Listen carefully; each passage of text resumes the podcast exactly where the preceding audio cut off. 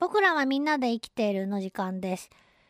え本日の僕らはみんなで生きているはいろんな昆虫のいろんな食べ物ということで昨日こうさんがねえー、コガネムシがあ？コガネムシがえっ、ー、と葉っぱを食べているのを見てびっくりしたっていうイメージと違ったっていう樹液とか飲んでんじゃないのかって思ってましたっていうね話を送ってくれてました。で、えーと、そういうわけで、実はこの虫は何を食べているのかなっていうようなお話で、えーと、みんな知ってるようで知らないかなっていうような虫のね、食べ物をいろいろちょっと調べてみたんですけど、あれ？カンニングペーパーがない。えー、どういうことだ？でですね、えっ、ー、と、まず、例えば蝶々の仲間だったら、幼虫、そうそうそう、その前に昆虫がその食べるものですよ。幼虫時代と成虫時代で食べるものが変わるっていうのは、結構ですね、あの、有名な話だと思います。もちろんみんながみんな変わるわけじゃなくって、幼虫も成虫も、えっ、ー、と、食べるものが変わらないものとかもね、いたりもするわけですよ。例えばバッタの仲間とかね、キリギリスとかコオロギとかみんな植物、あの草っぱらで葉っぱ食べたりしてますけど、蝶々の幼虫は何を食べるかな？蝶々とガの幼虫は何を食べるかな？って言ったら皆さんもよくご存知と思いますが、やっぱり草の葉っぱ食べてますよね。例えば、でもですね、モンシロチョウのな、えー、モンシロチョウの幼虫は、えー、キャベツだったり、えー、油中の植物が大好きです。えー、で、同じ白鳥科のモンキチョウはっていうと、幼虫はマメ科の植物が大好きです。近そうな仲間に見えるけど、ちゃんと食べるものを分けてんですね。で、蝶といえば、幼虫は葉っぱを食べるというイメージがありますが、じゃあ肉食をする幼虫いないのかなって。蝶々の幼虫、肉食の蝶々とかいないのかなって、えー、考えたこともない。えっと、実はね、そんなこと言うぐらいだからいるんですね。蝶々の肉食の蝶って言ったらなんかものすごく怖いイメージになっちゃう気もしますけど、えー、その正体は実はですね、小さな蝶々の仲間、シジミ蝶の仲間、ゴイシシジミっていう白地の羽に黒い点々がとても綺麗なちっちゃい蝶々がいます。そのゴイシシジミの幼虫は、笹の葉とかにくっつく、えっと、貝殻虫の仲間、アブラムシのね、親戚ですけど、貝殻虫を幼虫は食べます。えー、幼虫時代に肉食をする蝶々っていうのはやっぱり日本国内ではすごく珍しいと思うんですけど、外国ではどうだかちょっとわかんないですけどね。そんな蝶もいるんですよ。びっくりですね。成虫になると、みんな蝶々はね、あの、花の蜜を飲みに来てますけど、じゃあ、ガの仲間は何を食べてんのかと。ね同じ、まあ、あの、蝶々と蛾は同じ臨死目という仲間に入る。そんなに別に全く違う種類のものではないよと。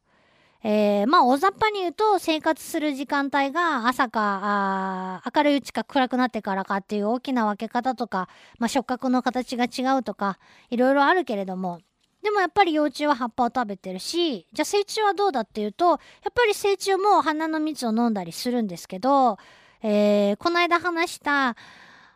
大水青みたいに成虫になると口が退化してなくなってしまってもう一切食事をせず水も飲まずに、えー、ひたすらパートナーを探して、え、子孫を残すために一生懸命、えー、出会いの旅に出るというようなガの仲間もいます。ね。花の蜜は蝶々だけのものじゃないんですね。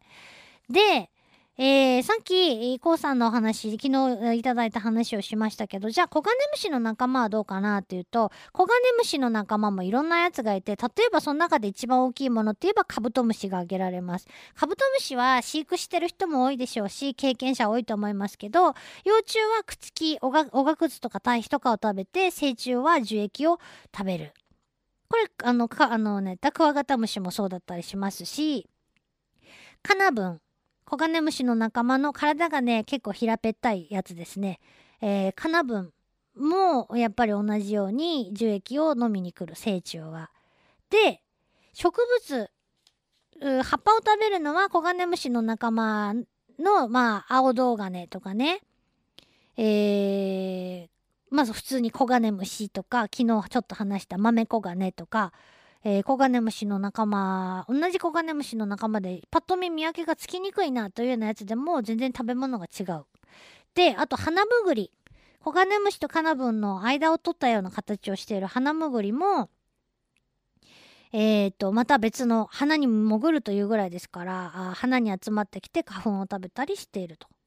で、同じコガネムシの仲間でも、えー、センチコガネとか大黒コガネっていうと、糞虫と呼ばれて動物の糞に集まってくる仲間になります。えー、その仲間で言うと皆さんよくご存知なのが、あの、糞転がし。ね。え糞転がしは皆さんよくご存知だと思いますけど、動物の糞を幼虫の餌にしています。えー、同じコガネムシの仲間でもね、そんな違うし、えっと、さっきカブトムシのとこで幼虫は朽木を食べたりすると言いました。えー、カナブンとかハナムグリも、えー、幼虫は腐った植物を食べたりするんですけどコガネムシの仲間は幼虫はあの土の中の植物の根っこをかじる、えー、ことで非常に有名じゃないですかね。ネキネキリムシはコガネムシの幼虫のえっ、とあだ名だったかな。ね同じようなやつなんですけどやっぱそうやってみんな住み分けしている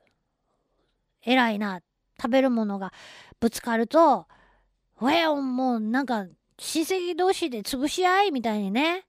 なっちゃいけないからちゃんと分け分けしてるんですね。偉いなと思います。えー、それからカミキリムシ。カミキリムシも同じく幼虫は木のね材木の中をこうかじったりしますけどえっと成虫になると餌を全く食べないタイプと成虫になってからも餌を食べるタイプとカミキリムシも結構まあいろんなグループあのいろんな種類いますけどえそういう風に食べる食べないのグループに分かれるということです。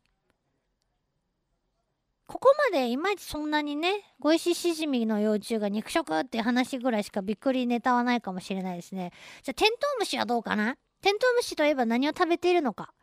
えー、テントウムシといえばえっ、ー、と、幼虫も成虫もアブラムシを食べるっていうことで、有名かなと思うんですけど、えー、そうじゃないテントウムシもいますよ、ということですよ。えー、例えば、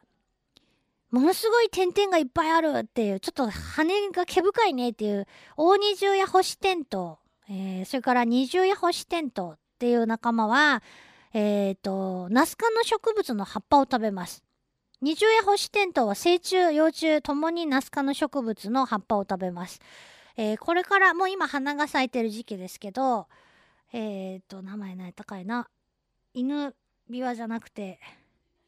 わ、ワルナスビじゃなくて何高いな。もう名前忘れた。なんかあの、気化植物でね、ナス科の植物とか、あとじゃがいももナス科ですし、ナスはもちろん、トマトもそうよね。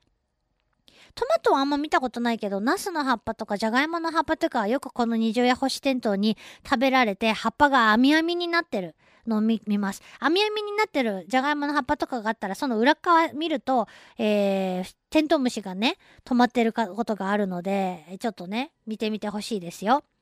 で、まあ、そういうテントウムシもいるかと思えば、えー、羽が黄色くて、ちょっと小型なんですけど、黄色いテントウムシ、黄色テントウとか、えー、七星テントウは羽は赤に黒い点ですけど、白星テントウっていうね、テントウムシがいます。えー、星が白いんですね。これはですね、えー、何を食べてるかっていうと、幼虫がですね、うどんこ病菌を食べる。うどんこ病、ね、カダン、カダン、カダンでおなじみのうどんこ病、えー、農作物の天敵ですけど、その病気の病原になるものを食べてくれるということなんですよね。そんなの食べるったいってもう不思議になりますけど。えらい違いですよね。アブラムシとうどんこ病菌では。えー、そういうものを食べてるテントウムシの仲間もいる。同じテントウムシでもそんなに違うんですね。そう。あら、意外と時間がこんなになってきましたけど、あとですね、じゃあ、せっかくなんで、この時期、えー、一番の人気昆虫といえば、ホタル。ね。えー、ホタルは幼虫がうんとカワニナというね、えー、淡水性の巻貝、を食べることで非常に有名です。ホタルを育てるためにはカワニナがおらんとっていうことでね。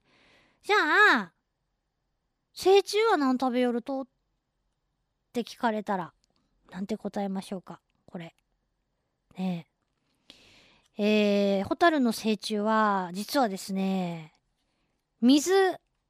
は飲むけど、もうほとんど食事はしない。えー、水しか飲まないと書いてあるものもありますし、ほとんど食事をしないというような、ほとんど食事をしないという言い方は食べてないんじゃないか。でもちょっとはっきりわからないぞっていうような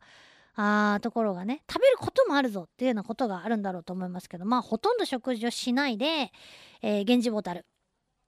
繁殖活動に精を出すということです。ただ、えー、外国の種類のホタルでは肉食をすることで知られているものもいるし、日本のホタルでも肉食をする成虫がいるんじゃないかな。ちょっとそこまで調べてないんですけど、ごめんなさい。源氏ボタルはとにかく水飲むのみということでした。えー、そういうことが分かって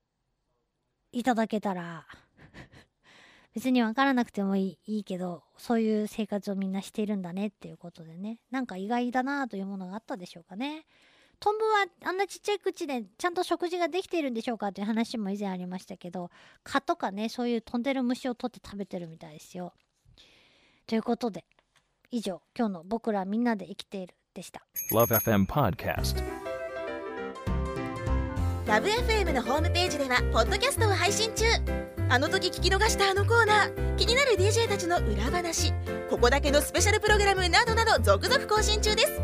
現在配信中のタイトルはこちら。Words around the world 僕らはみんなで生きてる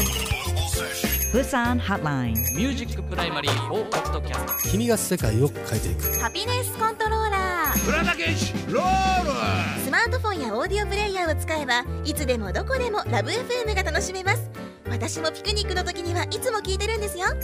LoveFM Podcast. ちなみに私はハピネスコントローラーを担当してます。聞いてね